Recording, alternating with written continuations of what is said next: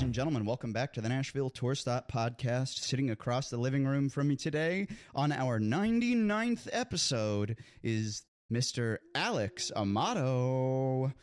Welcome back to the pod, buddy. Thanks for having me, brother. Good to I- be back. So let's see, you did this back, would have been, have been summer of 2021 or something like that? Yeah, something like that. Back Was that when we still had Erin Cooper as the co host? Was she there? She was not there. Um, That might have been who you were It was subbing in Will. for. Will was there hitting some buttons. So that would have been last summer, maybe. I Maybe. don't know.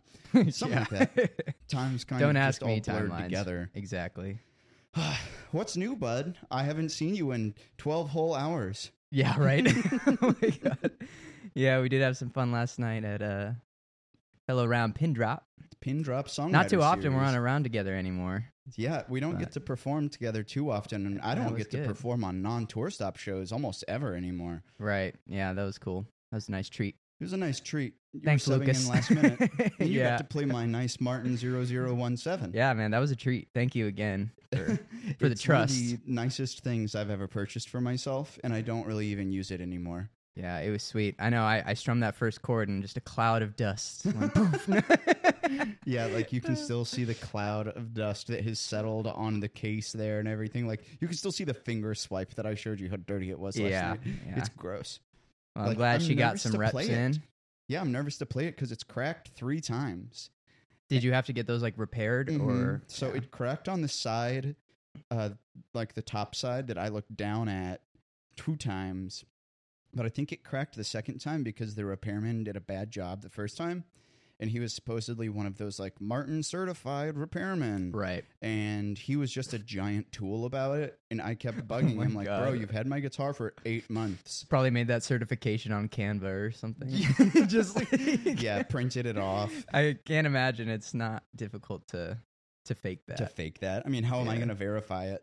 right. Call like- the the store in Nazareth, Pennsylvania, and be like, "Hello, I would like the Do you uh, know this man?" certification number." Yeah, Who is this man?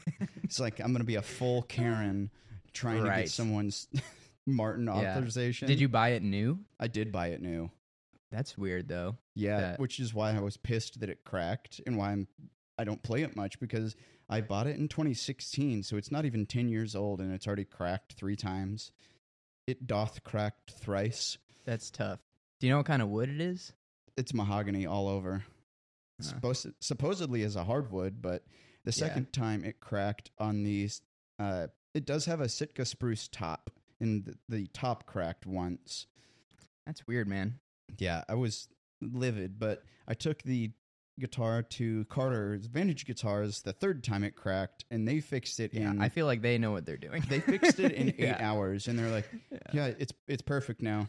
They have guitars from like the 1700s over there. So I Yeah, mean- they're- they're doing okay. yeah, Yeah, but I, I'm delighted that I, I have the guitar. I'm just nervous to play it now.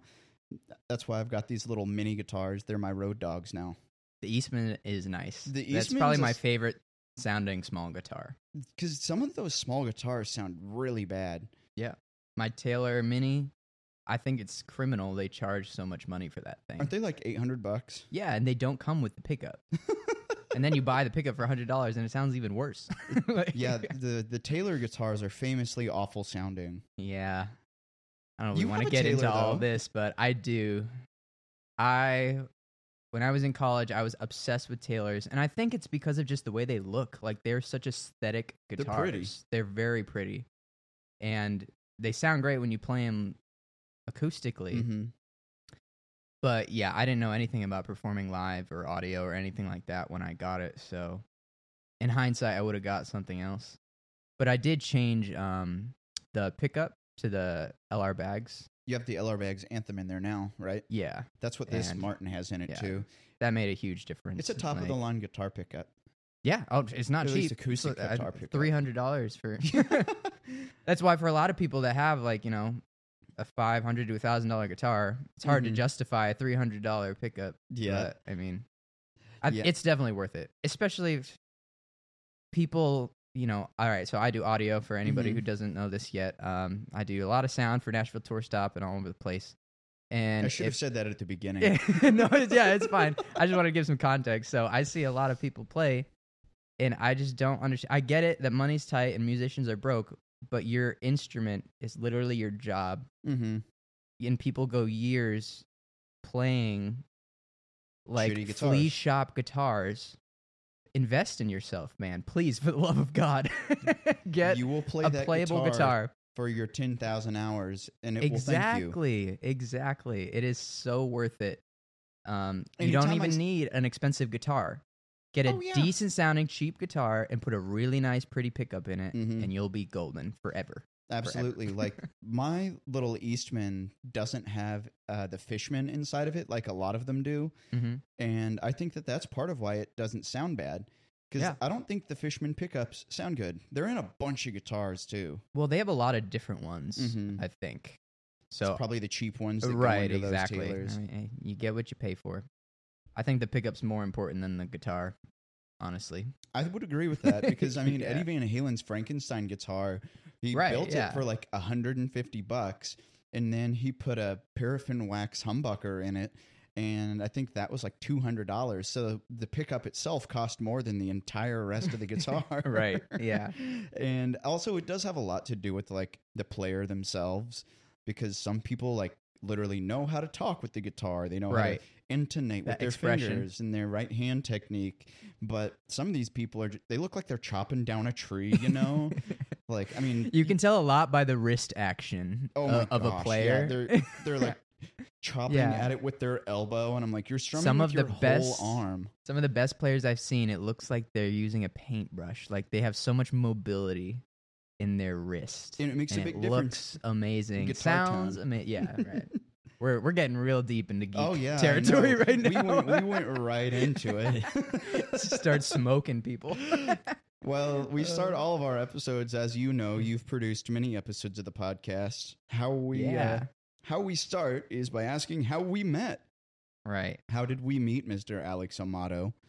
So I think on the last episode that I did with you, I said we met at Belcourt, which is probably a cop out safe answer. Mm-hmm. but after doing some really Some deep really deep and- searching, Yeah, some soul soul searching, I think we met at Live Oak before before uh, tour stop ended. I think it was the last show you Okay. did there. S- uh, What's your I'm- I'm pretty Nashversary? sure. Uh, sometime in June 2020 is when I moved here. So Okay. yeah, I've been here three years and some change now. Because that was around the time of the Black Lives Matter marches and everything, right? Yeah, uh-huh. When they had the bar curfews and everything. exactly. Yeah, that Man, was what a around the- time! that was around the time we quit doing shows. Our like- lives yeah. are beginning to sound like history books, man. Like yeah, what hell of a time to It's move so to Nashville. weird. You're like, oh, it just opened up. It must be awesome. And you're like, civil unrest, scary, Yeah, racism. Oh exactly. no. the plague. yeah, it was wild, but I mean, no better time. We had just finished quotations college. Mhm. They kind of just like released us into the wild. Where did you, go to college? to?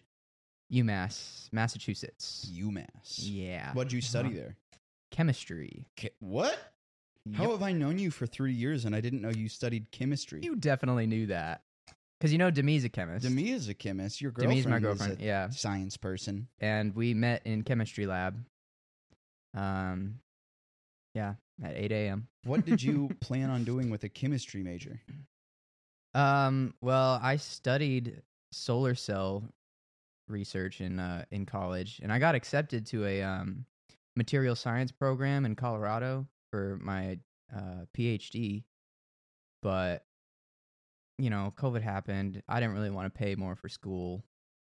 We're already poor. I don't want to pay Yeah, more to be more exactly. poor. And I just couldn't see myself doing school again. So, yeah, I came down here. I was still obviously playing music. Mhm. I started singing, I think, my sophomore year of college. Okay. I started getting lessons through their music department. That's cool. Taking vocal lessons then? Yeah, that was fun. That was cool. Singing some opera. You sang opera? Yeah, well, I'm they learning so much about you right now.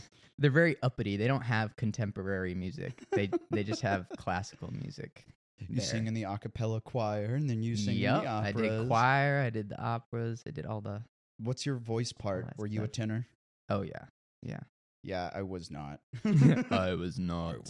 I wish I was a bass. Yeah, I was a bass two section leader for a long Oh, time. you were. Oh dang. I was I called myself the alpha male. I was like, I have the lowest voice. I'm the best sight reading. Sounds about I right. was like, I, I was See, like, I think you fooled us with all of your your your cry screech crying stuff. I thought you were a baritone maybe because you have that upper range. I do but- have the upper range. My normal you speaking also got voice is that ki- is pretty low. much right here, though. yeah, but I it mean, is very especially when low. I sing my funny music, I don't use this voice.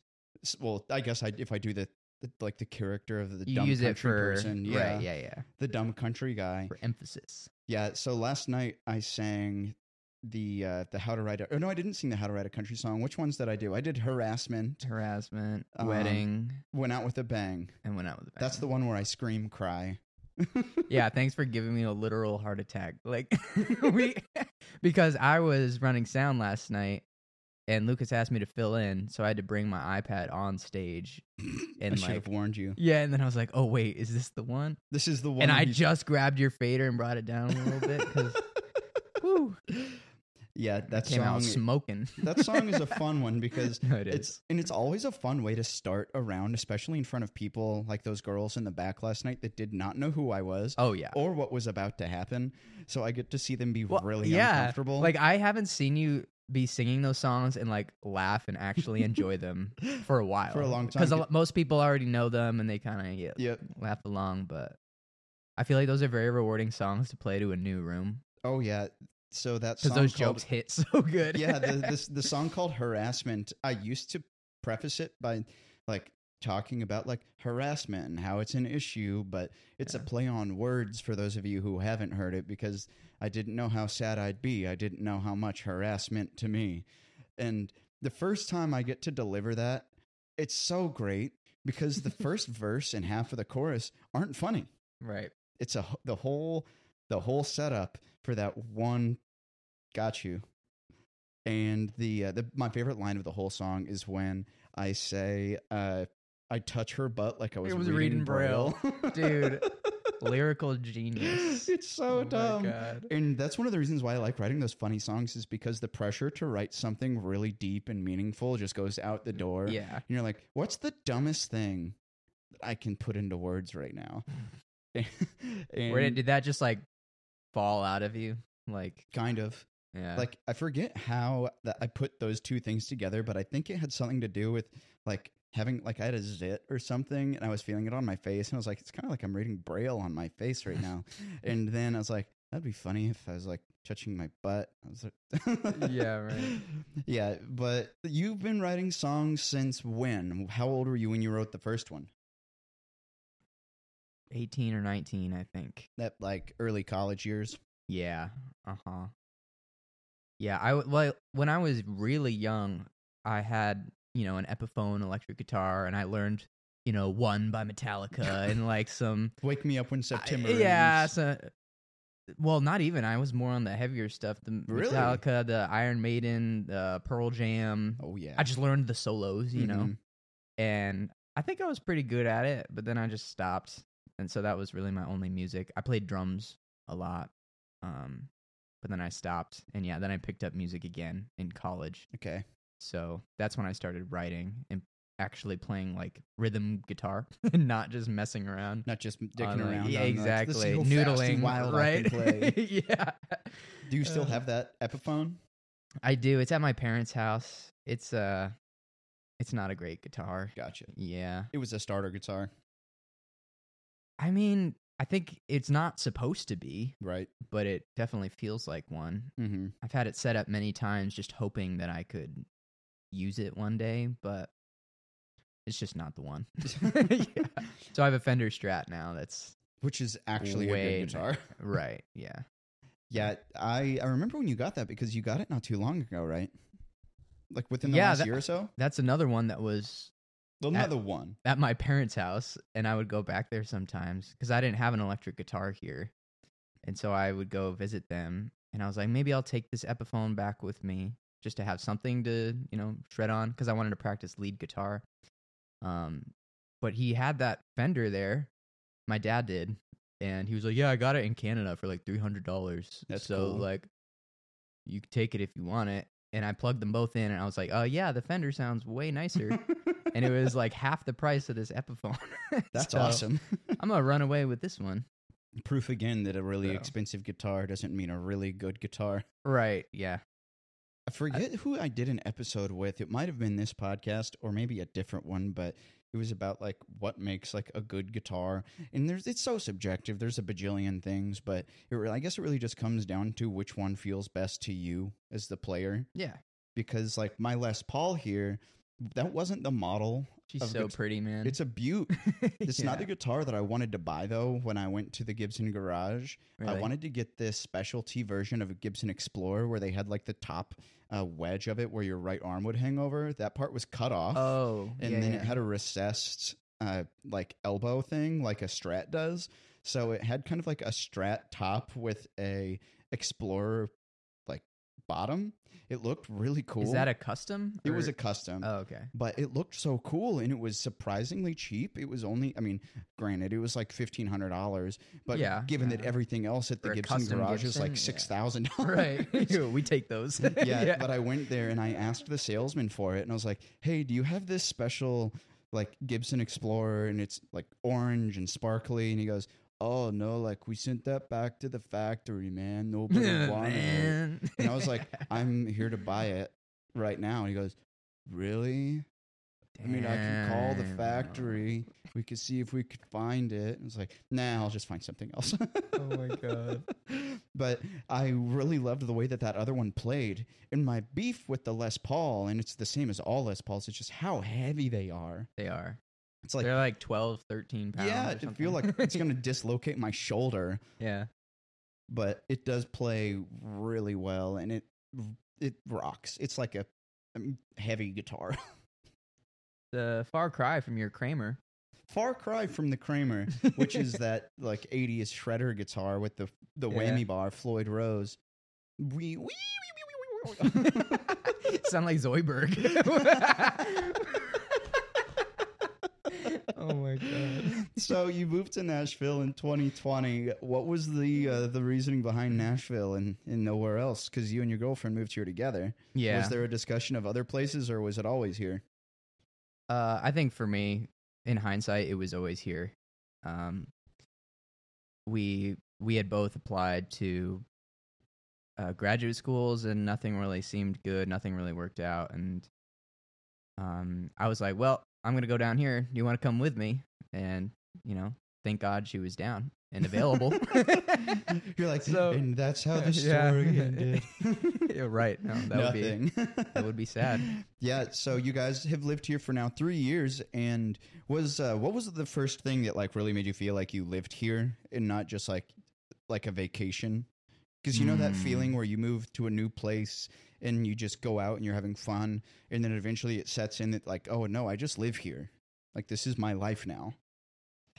Dude, I don't know cuz like what a weird time to be alive that was. Like everything was kind of shut down. I was just Ubering and I don't know, paying rents and Demi got a job like 2 months in. There's no one moment. I think I'm still feeling like it's becoming home more and more It's cool. like I feel way more Nashville now than I was a year ago. Gotcha. And I think a lot of that plays into like how I feel on stage, how I feel about my music, how I feel about my career here. So it's just a developing thing.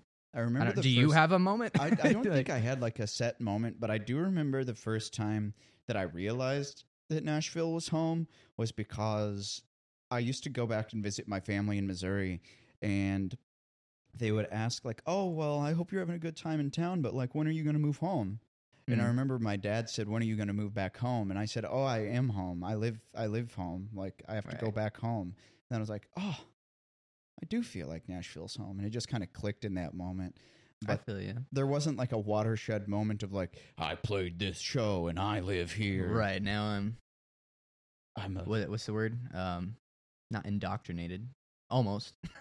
uh, what's the word? into Uh, cult of initiated, Nashville. initiated, right?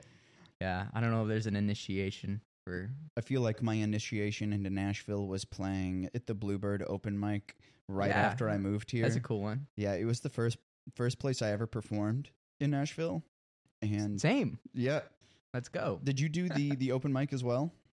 Um, I did. It was for that golden pick Mm-hmm. competition, and that was before I moved here. Right. Oh, so I guess that is a reason why I was definitely motivated to move here because of that. But Had you won the golden pick? yeah, Is that what it was? uh-huh. yeah, I was still in college. Is that the competition where you win the GS Mini? Yeah, so we were talking about the midi that I was, you know, kind of raking on. Yeah, you're like, great, thanks for this free guitar that I don't love.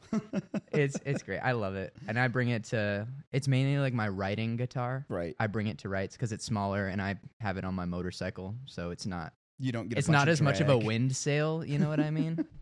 Yeah, you So. don't feel like you're driving down the highway with a flag or right, something. wide load. I do always think it's funny when I see motorcycle drivers with the guitars on their back, and I'm like, "You are." Do you see dedi- it a lot? I- a couple of times, I've never seen it. really, Yeah, but I mean, I've definitely seen it. It's not regular because, like, I've never even ridden a motorcycle. I, it would freak me out to have something with that much drag, like pulling back.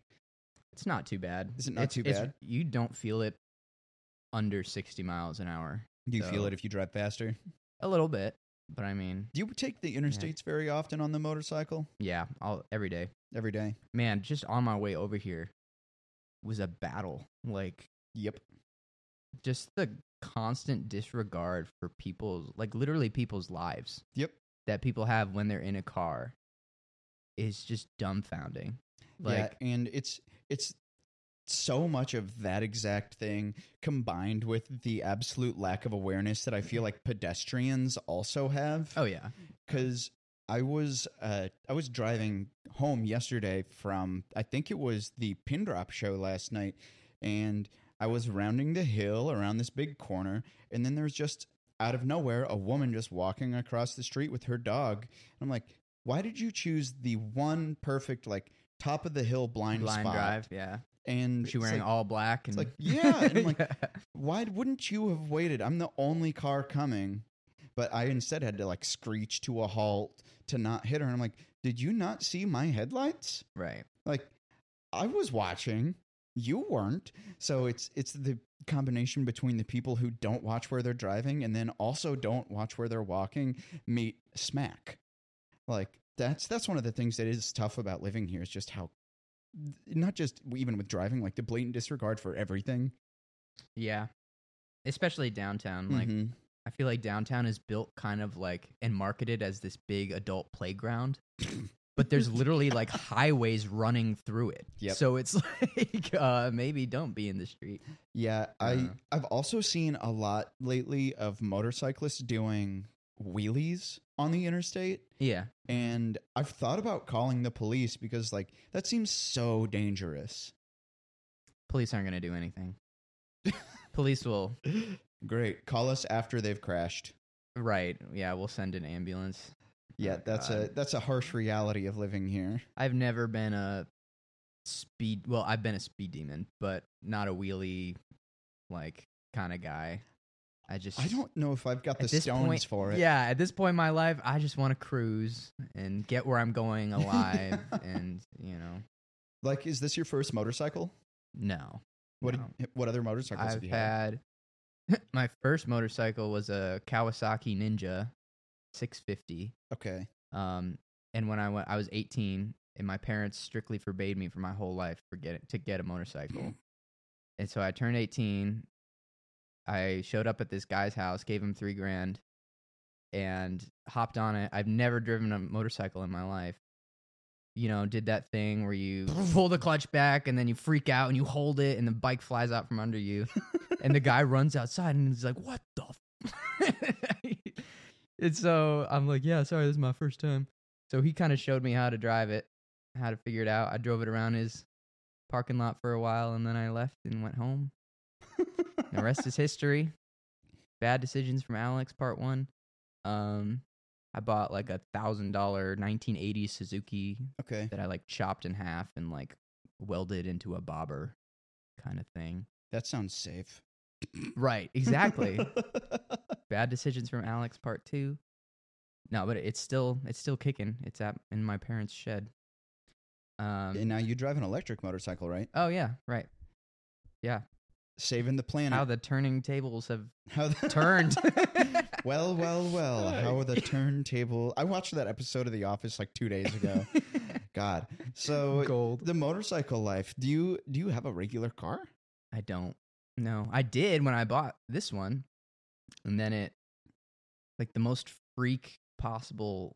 I guess the piston shot through the engine block or something, Mhm. like something ridiculous, and it died on me like two months after I got this motorcycle. So I just said, "Well, I bet you love the winter time. gonna own it now." oh yeah, I was just saying, I don't know if I can do another one. I've done two winters on this motorcycle. That's brutal. It's tough, but you know, You layer right? like And I five mean- or six layers it's worth it now in the fall and the summer. when it's beautiful. The fall, it was 90 degrees driving over here. I don't know yeah, what's going I loved on. that fall Yeah. in Nashville lasts until like mid November. yeah, yeah. And then it'll just cut right off. and then it's just and it'll be cold. 40. It yeah. usually becomes like cold, cold around my birthday, which is November the 13th. 13. And I always wanted to have like an outside party, like birthday pool party, Like a bonfire. have a big Be bonfire. super country. yeah, have a, bo- a bonfire in my tiny little front yard here in front of the Right. condo. Right. Yeah, yeah. I'll just get a big like trash can and throw a bunch Right. of garbage into it, and we can huddle around like it a like tailgate circle. And just, yeah. Mhm. I'm sure the neighbors will love that.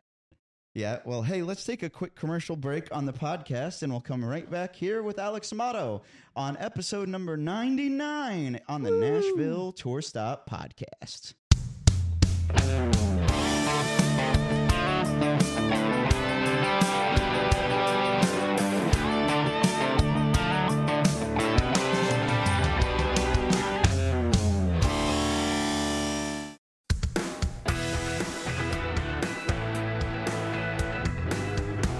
And we're back with the Nashville Tour Stop podcast. Alex Amato sitting across the living room for me today in Casa de Phyllis, sitting here with the uh, dog breathing heavily, and she's got the the giant tongue and the drippy nose, and I feel like there's just little wet spots all over my couch constantly. She was hard at work on that little toy She was for that going whole to first town half. Yeah. on that thing.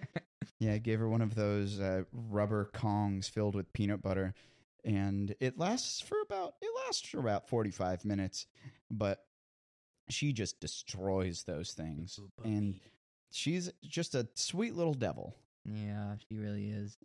Yeah, she Bjorks. Has she ever, well, has she ever not liked somebody that's come over? she has barked at people, but she's never been like mean persistently. Yeah. I think she's just territorial a little bit, Oh, for sure. and she's, she's been definitely through a lot, protective so- of me. Yeah. Like I was That's at so a- sweet. I think it was at a house show about a month ago. I Mhm. played out in Madison and I brought Phyllis with me because Oh, was I, that like- for Elena? Yeah, it was for Yeah. Mm-hmm. Lena's show. Lena's I forget exactly what her the right around I think is what her round is called. Yeah. But we were going to do it outside and it was going to be like a little bonfire show and I asked was like, "Hey, is it dog friendly? Can I bring my pup?" And they're like, "Sure, of course." And then it thunderstormed and everything got moved inside with the other dogs Oh. and I was like sitting with Phyllis in my lap, and the other dog didn't even look at me. Oh, It just walked baby. nearby, and Phyllis goes, and I'm like, Jesus, like. And here she is just smiling about it now. All She's right. like, see, I protected you. Don't mess with my wiener. Don't mess with my wiener. Yeah, sh- it's that confirmation bias that, like, if a mailman walks up and they bark at the mailman and then the mailman leaves, they're like, I protected it. I'll do this again. right, right. Yeah. Can't make them not do it. You have two kitty cats, though, don't you? I do. Yeah. What are their names?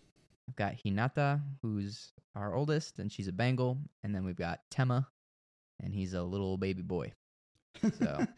you uh, you got them not too long ago, right? We got the youngest one um, over the summer from a shelter. Have you always And- been a cat person? Yeah, we had cats uh, growing up. I did. Demi had a dog, but she loves her cats. I love cats. They're just, I don't know. They're chill. and I, they I do their vibe own with them. thing. I love dogs too, but dogs are just like a lot of work. And this thing is so fucking needy. I yeah, swear. yeah, And here, she's so cute, but dang, I gotta t- I gotta brush her all the time. Just like right. Someone Yeah. told me a dirty, rotten lie and said long haired dachshunds don't shed. They all shed. This if they thi- got hair, they're losing it. this Yeah. thing. I'm pretty sure I have pulled a carbon copy of Phyllis out of my laundry because I have taken so much hair out of that thing. I'm like, Yeah. where where does it come from? Speaking of carbon copies, what about that guy at Sonny's last night? Oh my! that literally gosh. looked like Aaron Shilb. I was I was just sitting watching the show, and then Alex and Caroline Oh my DeLone they just tapped me on the shoulder and point at this other dude who's wearing a like a dark gray baseball hat and a denim jacket and dark shoes and jeans, and I was like, oh my god, is that what I it look was like? you, man. Yeah, it was was. a- it A was super pretty spitting trippy. image. Yeah. it was a little spooky. Caroline Yeah. took a video of it too and sent it to me, and I was like, oh my god, right, it's like good Nightmare thing I didn't fuel. wear my Canadian tuxedo tonight. right. I have been doing Tis the uh, season. the white tennis shoes lately to try to change it up before I go full country, you know, winters. Right, right. Like my I Full bought a new country denim winter. jacket there, which is just the exact same Yeah, as my two old there. one. Just a little darker. Just, yeah. just a little darker. Well, actually the other need one options. was that dark when I bought it and I just wore that denim jacket. right. mm, yeah. That one in the middle there was my COVID denim jacket and I wore that all through the alley taps like uh what do you call them speakeasy shows Yeah. during all of those times. But that is one of the nice things about the South, I guess, if you want even want to call it that. Like Nashville's like the northernmost part of the South, but Yeah. it doesn't really get that cold here that No, often. yeah. Like it'll get down below freezing a couple of times a year and it may snow once or twice, but it's never like 80 inches or whatever. It's just like Oh well, yeah. here's six That's- snowflakes. Right. It's the only reason I'm able to Yeah. ride a motorcycle the whole winter. Like it's usually bearable, and there's no snow. There's So- no snow. there it's is just just it lasts for wet. like two days, yeah. and then the whole city catches on fire, and then everything's fine.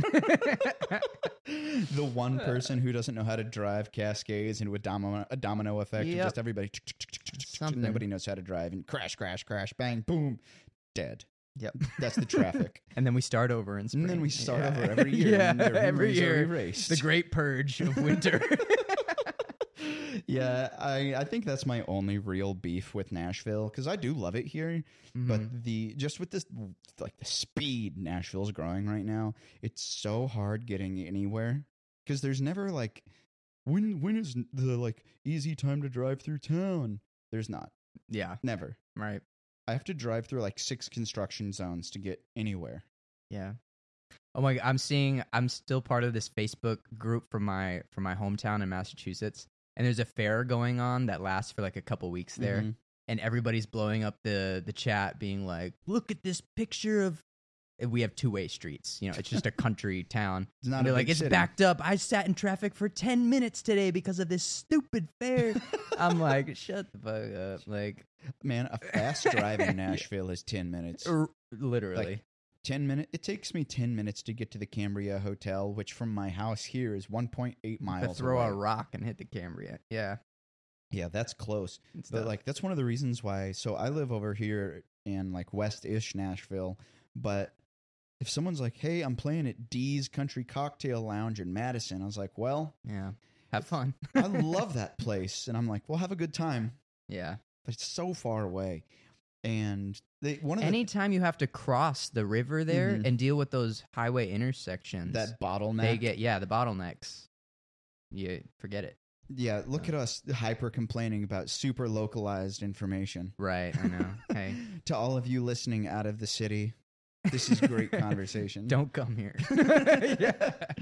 No, it's it sucks because people love coming here for like the Broadway tourist thing.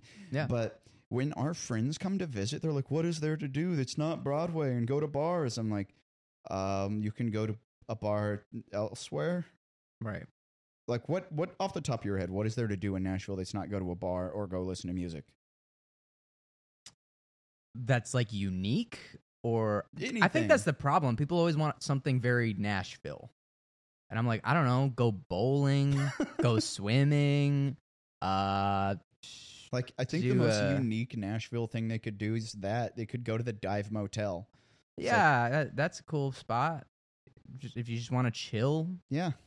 like I don't know what I think people just have such high expectations. But, But there's it's like- literally nothing it's to just do. a city. Like Yeah. there's bars. I, I usually recommend a lot of speakeasies to people Mhm.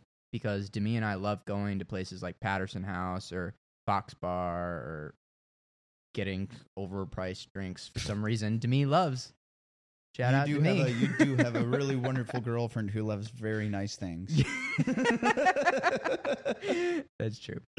Yeah, She's I, worth it. uh, I mean, you said the Fox Bar. That one's above the Bowery Vault, which is uh, this like teeny tiny venue. Yeah, yeah, yeah. but Love I that. took place. a girl on a date to the Fox once, and she's like, "Hey, do you want to go upstairs and go watch some music?" I was like, "No." No. Hard no. It's like hard no Yeah. because like I'm I I call myself a D minus celebrity. Yeah. Like I'm not famous. I just barely didn't fail. But anytime I go to a place that has music, there's a small chance I'll know someone there. And Oh, then yeah. I have to be, you know, Aaron, Nashville tour stop. Yeah. And I like to go be the dude. I just want to be some guy. And it happened once on a date. I forget where I was, but oh no no no no! I was at Poncho and Lefty's over in Sylvan oh, Park. that place is Ah, It's great. fire. So Yeah. it's great food. That I was on a first date there it was a bumble date, granted, but Rip. we were on a date there, and three people came up to me and they're like, "Aaron, how you doing, man? How's tour stop going?"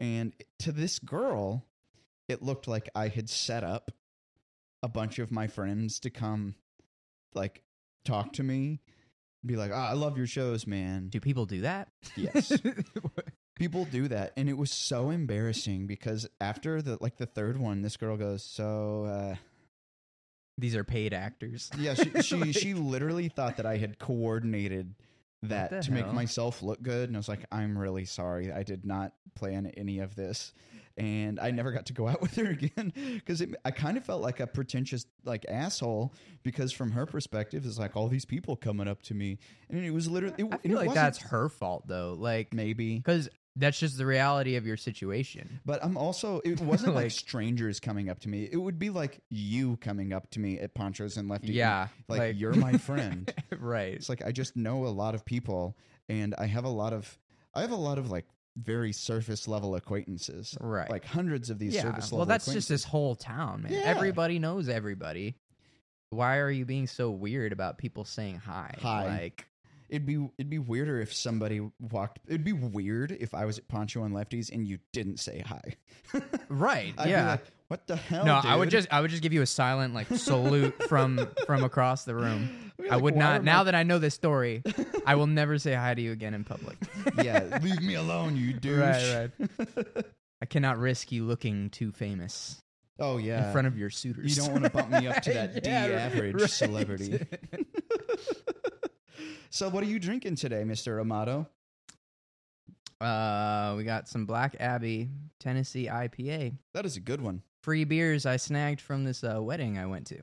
Oh, you know how I feel about the free beer free at weddings. beers. Aaron loves free beers. Yeah. Oh right. Yeah. I Exactly. think for the first time in my life, I am experiencing what it's like to be a hot person on the street because when I take her for walks, I get so much unwanted Oh my God, attention. What is going on? and like I'll walk down the street with her on 12 South and I'll have people like, "Oh, your dog is so cute." And I'm like, "Uh, "Thanks." I know. and I had a date a few days ago and it uh it, it- like I came home and the girl was driving away and I got my dog and I took her out for a walk and I wasn't 10 steps out of my front door before one of the Airbnbs next door had a bunch of people getting dropped off, and they were immediately like, "Your puppy's so cute!"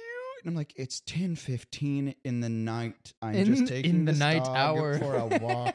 I'm not here to have a conversation. It's like we're not. I'm not. You're not gonna invite me in. I'm not gonna come hang out with you and drink Coors Light on your patio. Yeah. It's like I'm walking my dog. I want to go back inside.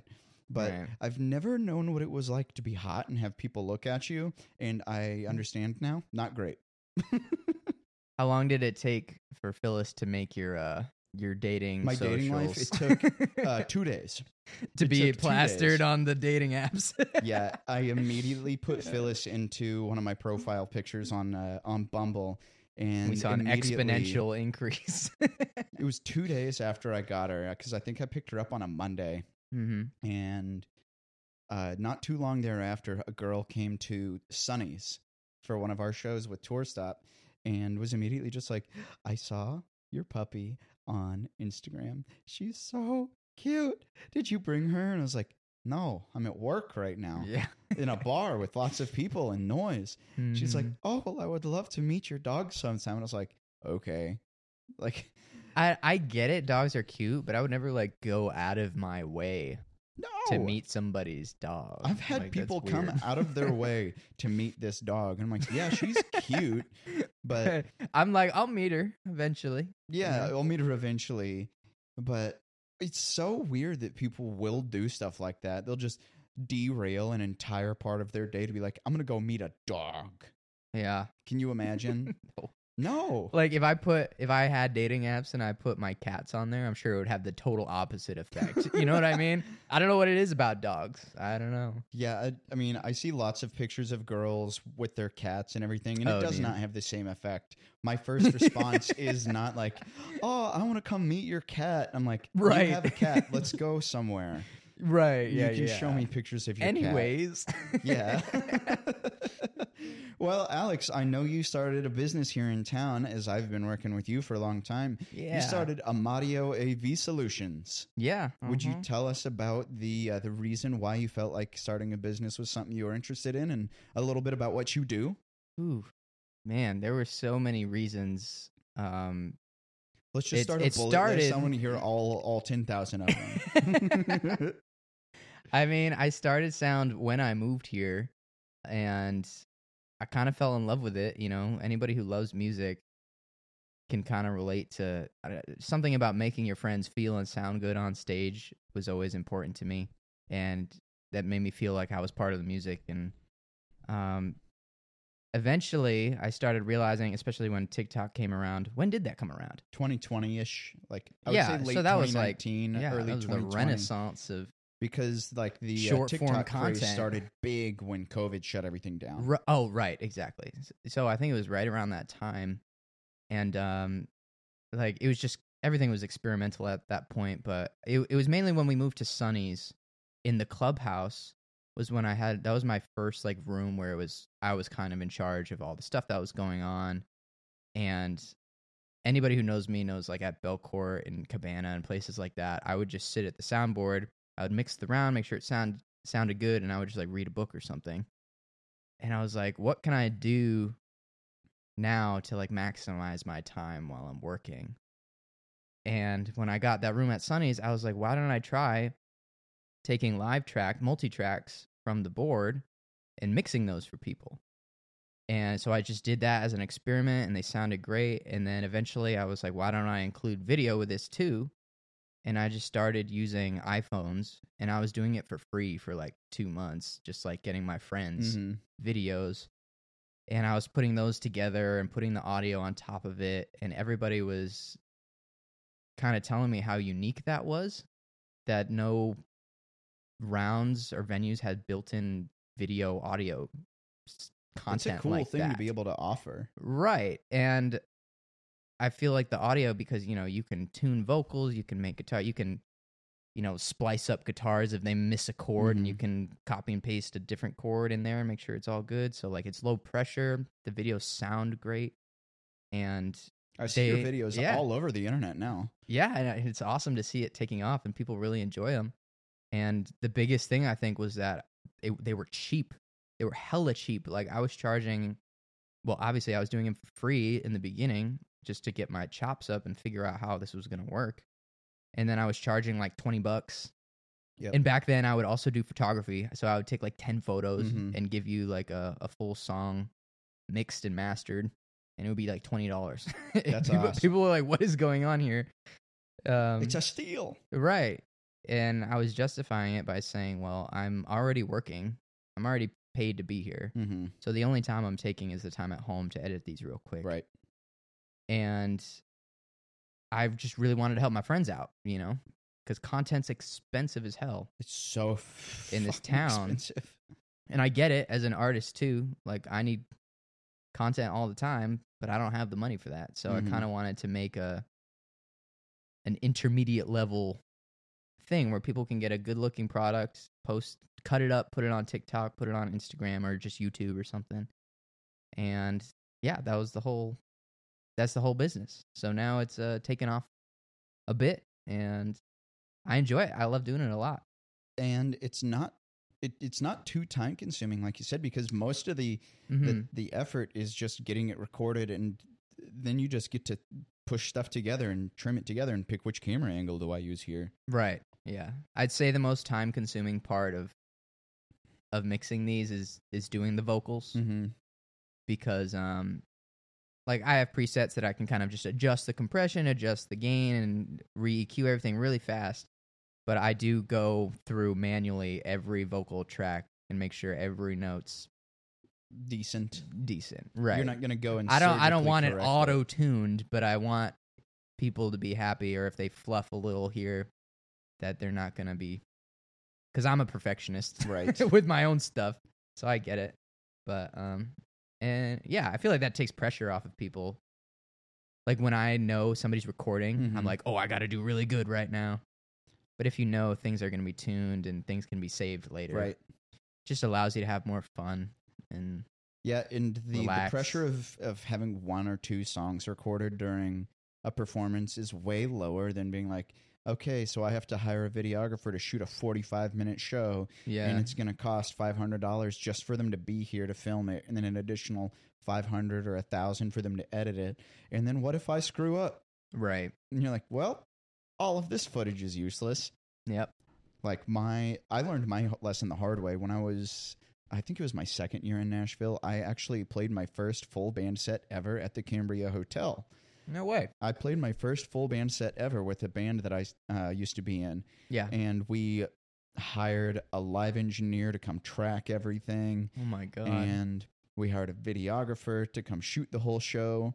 I had like f- we had four cameras. We were doing a whole thing. We were going to release a live album. There was a whole bunch of stuff happening for the band. So we're like, okay, all this content we will need. We'll be able to release live singles. We'll be able to release the live album. Everything, and then the actual live sound engineer was terrible. And we were getting high end feedback all the time and ringing. And then that ruined the post production edit because we were That's getting in the all of microphones. yeah. we were getting all of the feedback that would bleed through. So if we tried like pitch correcting something, you'd hear the feedback reading through. So it ruined that. And then in the end, the band broke up, and all of this content that we paid for was just useless. That's sucks, and it's like, man. wow, I wish that I had thought maybe let's have them film one song.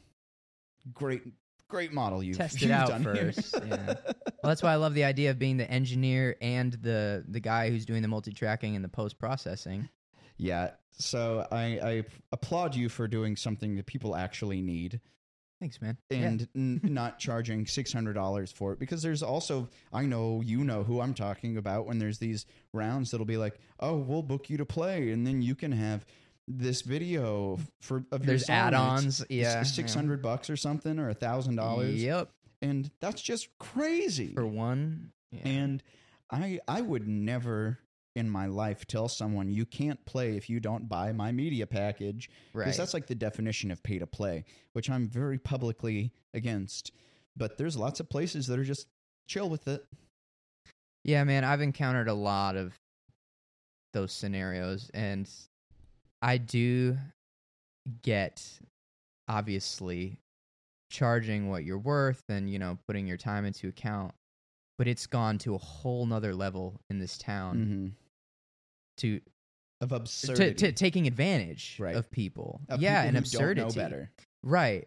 And it's like some people will like for my videos right now I landed on a happy point of like forty dollars Mhm. per song. I'll mix the audio, and granted, it's because I'm already being paid to work there. But This even is if I fall of tr- if like Uh, 2023 right now, if you're hearing the forty dollar quote, right, and it yeah, may not yeah, cost the same I, I'm worried now. about throwing numbers out there, but for the sake of conversation, it's just like I try to charge an honest price, and especially because this is a new business for me and everything. But people will be like, "Oh, that's too cheap. You're undervaluing what we do as professionals." I, and I get it. If you're a professional, you charge your price because that's what you're worth. I get that.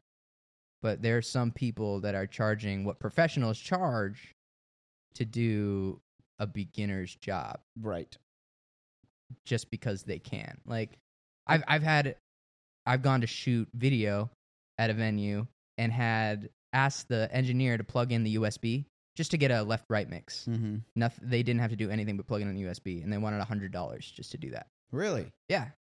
What? yeah. I was like, "Why?"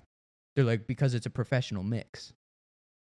That's I was like, "No, the venue paid you for the professional mix." right.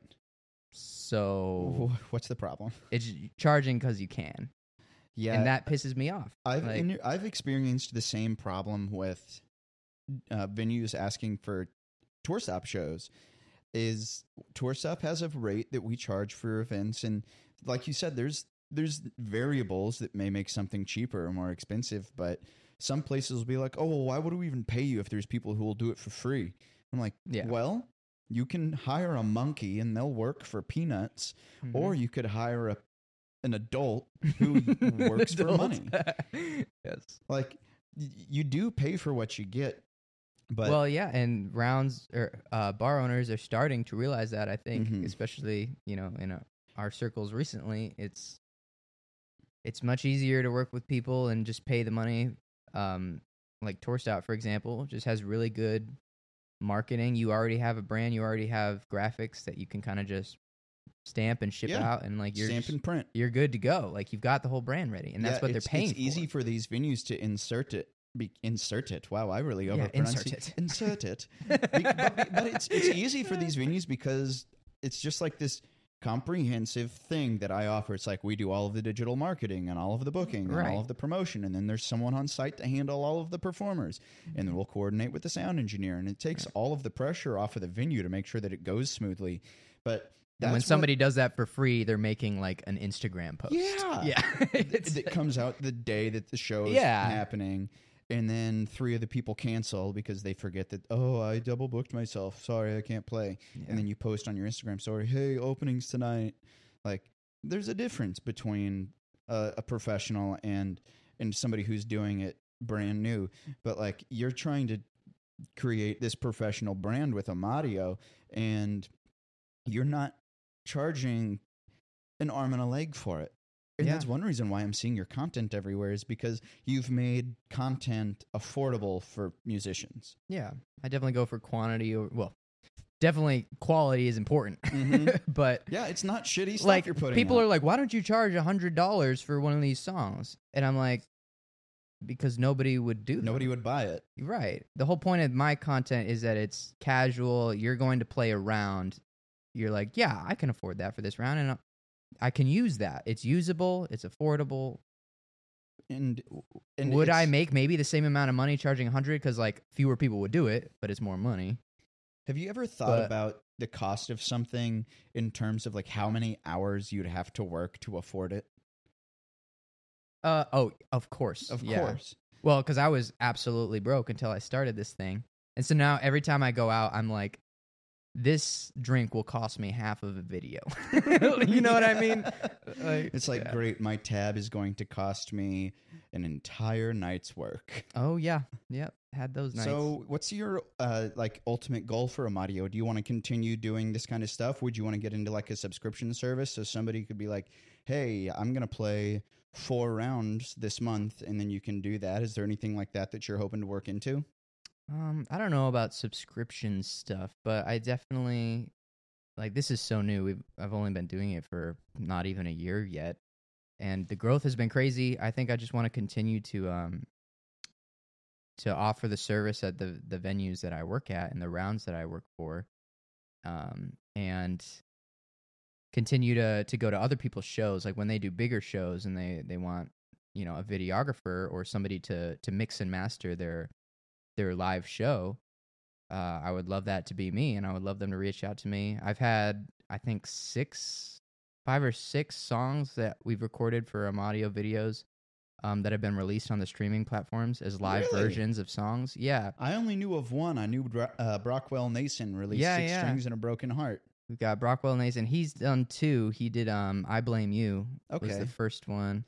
Uh, Maddie Task is releasing one Cool. in October. Yeah, in a couple days.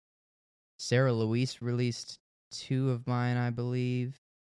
And one went number one in Austria, which is crazy. You're like, I'm a number one producer. Oh, right, exactly. So ju- it's it's exciting and it's cool, and I would just love to keep on doing that. Like like I said, this business is mainly.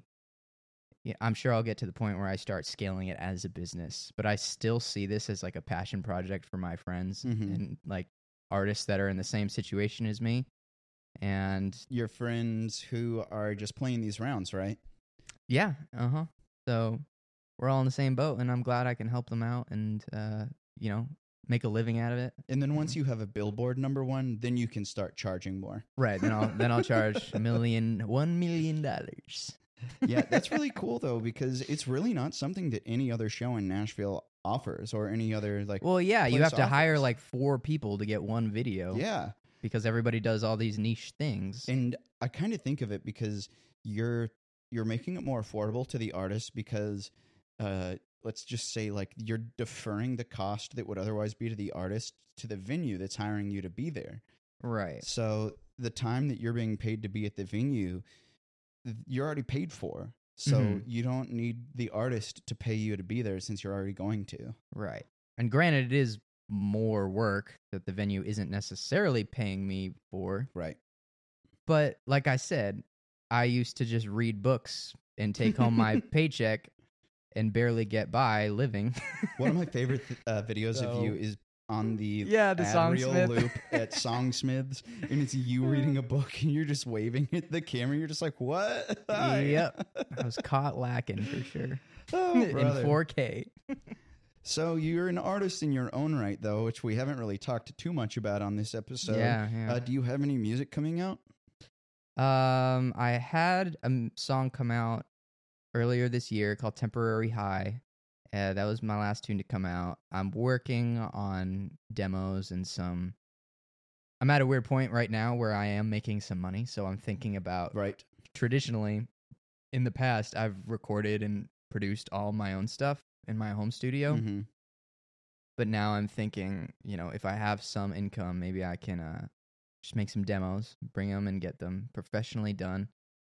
So we're gonna see where that leaves us. It's probably early 2024. I'm gonna have some stuff to put out, Cool. whether that's home recordings again or um or some professionally recorded stuff. But yeah, we'll see. I definitely got a lot of new songs and a lot of stuff I'm excited about um, singing and playing out.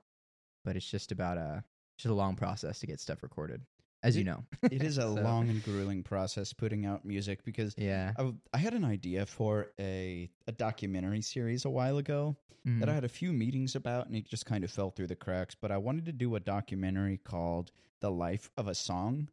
And I wanted it to be about That's cool. how long it takes to get from the idea to the product and how many people touch that because imagine you have an idea for a song and then you take it to the co-write that has a couple of people and then you're like okay this is going to be the song we're going to cut and then you take it to the studio and then there's the producers and the engineers and the session players and then there's the people who take it to the mixing and the mastering and then there's the marketing and the artwork and all of that and then there's the record label and then there's the live show with the players for the band Mhm. and then the promoter of the event and like how many people can touch one project Right. and i thought that that would be a really cool mini series to do like six episodes one on each different aspect of it but it's that would be it's daunting thinking about that because as independent musicians like we really are just in this brain of like everything's expensive i can do everything Yeah. myself Yeah, I'm and I'm a serial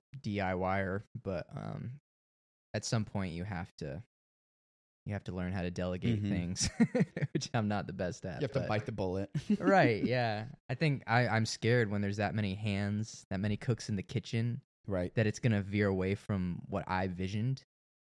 But I would love to go talk to a major label artist about that and ask Right, them about like how do yeah. you feel about the final product of your Yeah, music? and like how do you deal with that? right. From from the voice demo on your iPhone when you wrote it 3 years ago, how do you feel about the version that you get to play in a stadium now?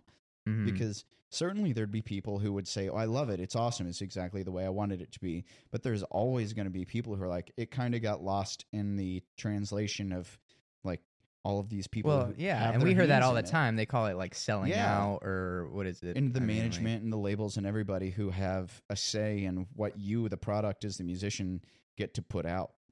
Mhm. I would be kind of scared of that. Yeah, but I guess at some point you're making so much money that Right. If I was You can being paid kinda be like, millions well, of dollars, can I complain? Yeah, that It's like, yeah. hey, you can play this song that that, that we I didn't like." get a down chorus in my third chorus. You know, and then it's gonna crescendo to the break. right? Yeah, unforgivable. But yeah, the life of a song would just kind of be a.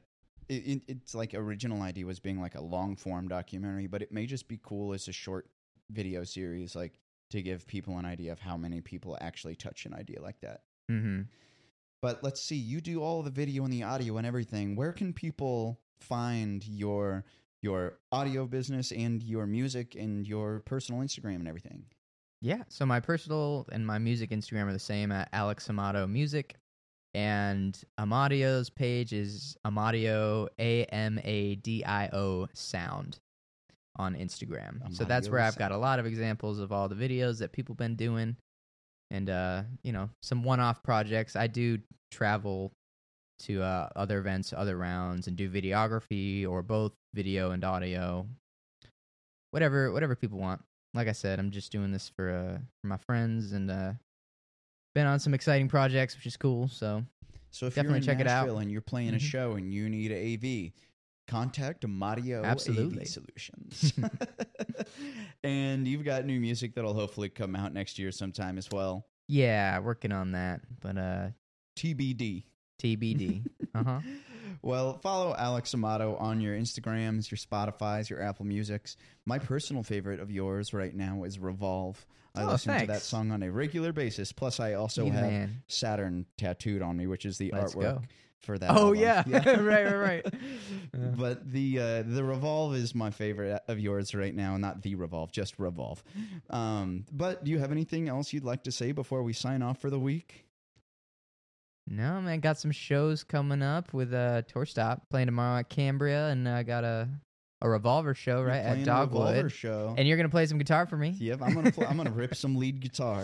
Phyllis is drooling. Yep, Other than Phyllis is that, drooling. um, Sometimes it's out of her mouth, sometimes it's out of her nose. She yeah. just get those big sleepy heavy eyes. You you you- you're just blinking so Oh, yeah, long. it's I'm time for looking that at you right afternoon now. nap. But y'all, thank you for listening to the 99th episode of the Nashville Tour Stop Podcast with Mr. Alex Amato. We will be back next week with our centennial podcast. We're doing a three part episode. There will be three episodes all coming out the same day. We're going to have part one, which is fan favorite memories, and then my own personal favorite memories of Tour Stop. Uh, we've got a whole bunch of folks who sent in their specific memories over like a I think it was a voice memo most people used, but we spliced all that together so you can hear some of our fans' favorite memories. Episode 2 will be welcoming back our first co-host, Mr. Mike Dunbar, and then episode 3 will be welcoming back our other co-host, Miss Erin Cooper, to catch you guys up on what our former co-hosts are doing these days. So even though that is the end of our 99th episode, thank you for listening. Please remember to subscribe, share us, tell anybody, leave us a five star review. I just crossed into double digit five star reviews. we hit 10, you guys. We did it. Thank you for listening. Thank you for listening to this many episodes of the podcast. You can follow us on Instagram at Nashville Tour Stop. You can also find our full live event calendar at NashvilleTourStop.com. Come hang out with me at a show. Come hang out with Alex. You'll probably see him there. He's at just about everything these days. But until next week, when we come back for the centennial, please do remember that all roads lead right back here to the Nashville Tour Stop.